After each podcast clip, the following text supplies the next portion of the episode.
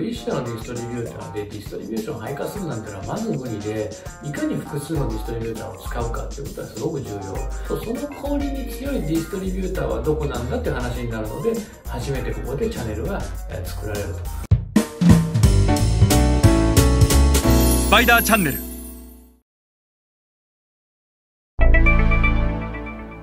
えー、皆さん、こんにちは。スパイダーの森部です。えっと、今日は、えー、引き続き、先進グローバル消費財メーカーから学ぶ3つのキーサクセスファクターということで、えー、今日第3回目になりますが、3つ目の主要成功要因についてお話をしたいと思います。えっと、1つ目は、えっと、まず、まあ、早期進出をしたと、そして先駆者メリットを享受しているという話をしました。で、この欧米の先進的な消費財メーカーが、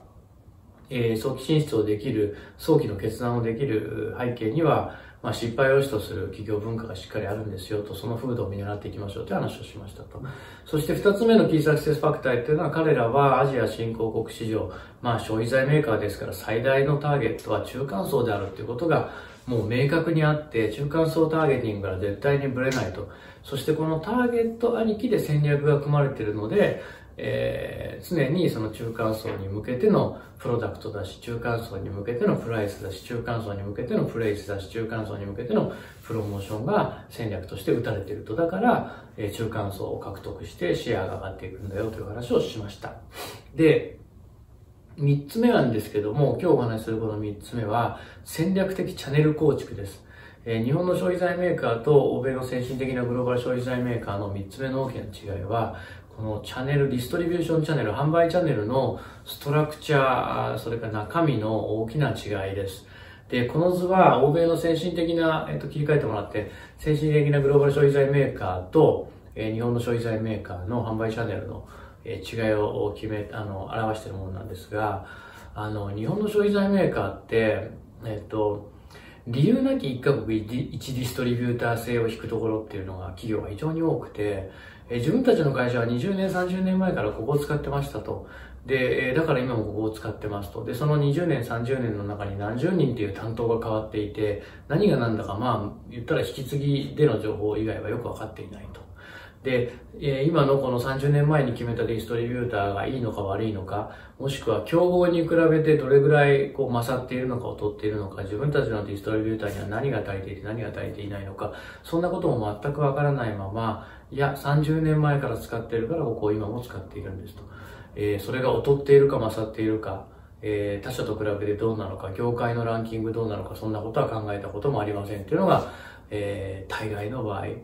で、なぜ一社なのか、えー、一社で本当にいいのかっていうことも、まあ、あまり考えられてなくて、ただ使ってきたからそうなんだと。一方で、欧米の先進的なグローバル消費財メーカーは、やっぱり明確にマーケットを2つに分けていて、MT と呼ばれるモダントレード、近代小売に関しては、えこのディストリビューター、もしくは自社で直販をするというケースが多いんですよね。えー、自社が、まあ、現地法人がある場合は、ない場合は、まあ、直、あの、MT の得意なディストリビューターを使うと。一方で TT に関しては、まあ、輸出でなかなか TT やるっていうのは難しいので、現地法人がある場合は、やっぱり TT って数ですよね。ベトナムでは MT の数が2000に対して TT が、えー、50万点あると、うち30万点が食品を受けますと。インドネシアでえー、一番、えー、MT が多い3万5千点ですよ。そのうちの3万点はアルファマートとインドマレットが3万点あって、一方で伝統小売って300万点以上あると、フィリピン80万点あると、そうなってくると、一社のディストリビューターでディストリビューションを配下するなんてのはまず無理で、いかに複数のディストリビューターを使うかっていうことはすごく重要。で、ベトナムでも、例えば仮に MT だけを狙っても、まあ、商売としてはプラスにはなっていかないんですが、現地法人がある場合は。仮にベトナムのような市場を、ハノイ、ホーチミン、ダナンってね、上から、まあ、ハノイ、ダナン、ホーチミンだった時に、マーケットの5割はホーチミン、そして3割が、えー、ハノイ、えー、1割がダナン、その他が1割という、まあ、大体こういう構成でなってた時に、そのハノイのディストリビューター、ホーチミンで使うとか、ホーチミンのディストリビューター、ハノイで使う、これもう全然戦略としてはもうほぼ間違っていて、で、いかにその地域地域でディストリビューターを持たなきゃいけないか。で、また、その、ベトナムなんていうのはディストリビューター、セールス機能しか持って、あ、セールス機能を持っていないディストリビューター、デリバリー機能しか持ってないとこなんてのは5万とあるわけですよね。日本の感覚で言うと、ディストリビューターの機能としては、セールス機能と、えー、ディストリあのディストリビューション機能、いわゆるデリバリー機能の、この2つが合わさって初めてディストリビューターになるわけですけども、ベトナムなんかはデリバリーしか持っていないっていうディストリビューターが大半で、セールスの機能を持ってるところなんて限られてるわけですよね。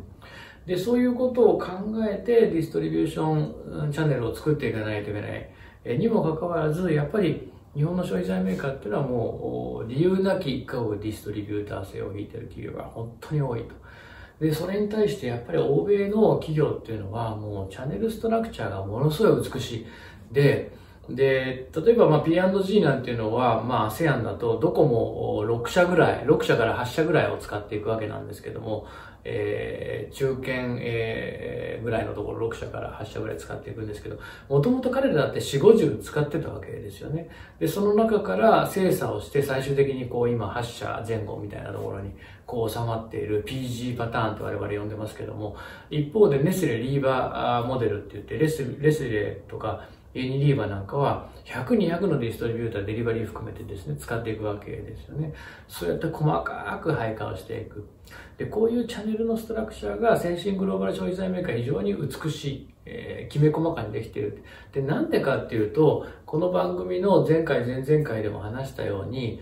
ターゲットが明確なんですよね。中間層をしっかりターゲットにしてて、そうするとその中間層にリーチしている小売はどこだっていう話になるわけですよね。えー、ターゲットはこの国のこの都市のこのエリアに住んでる年齢層が何歳から何歳で、えー、どれぐらいの所得がある人がターゲットですっていうのが決まったら、じゃあそのターゲットが行く小売ってどこなんだっていうのがあって、で、その小売に置かなきゃ物は売れないので、MT、TT 含めてその小売に置くわけですよね。で、そうすると今度その小売に強いディストリビューターはどこなんだっていう話になるので、初めてここでチャンネルが作られると。一方で日本企業の場合は、とにかく売りたいと。主要どころはああいう小売なんで、ああいうところに売りたいですと。お宅売れますかと。売れます。じゃあお願いします。そう、下から決めてっちゃってるわけですよ。ディストリビューターから決めてっちゃってる。だから、チャンネルが弱いわけですよね。で、えっと、A、B、C っていう氷に入れたいと。でも、A は強いけど B、C 強くないってなった時に、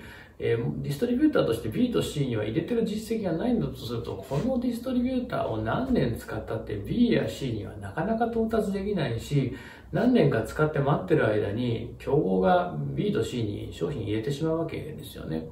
そうするとやっぱり得意不得意をしっかり見極めてディストリビューションネットワークを作って、極力カニバらせないように、え、チャンネルストラクチャーを組み立てていかないといけない。で、こういうとこにやっぱりあまり日本企業っていうのは今まで過去投資をしてきていないっていうのがあって、それが今、まあ、まさに見直されていて、各社さん、ディストリビューションチャンネルの再構築、再診断みたいな話を、あの、依頼を、あの、弊社にもたくさん、あの、いただきますけども、そういう時期に今来ていると。でも、当の昔にこの先進的なグローバル消費財メーカーはディストリビューションチャンネルの再構築、再診断というのをやってるので、やっぱチャンネルが強いっていうのは一つ大きな要因だと思います。えっと、まあ、この3回目、3つ目の理由今日お話ししましたが、来週一度おさらいとして、えっと、来週というか次回ですね、えっと、またまとめの回を持ちたいと思いますので、今日はこれぐらいにしたいと思います。えそれでは皆さん、えまた次回お会いいたしましょう。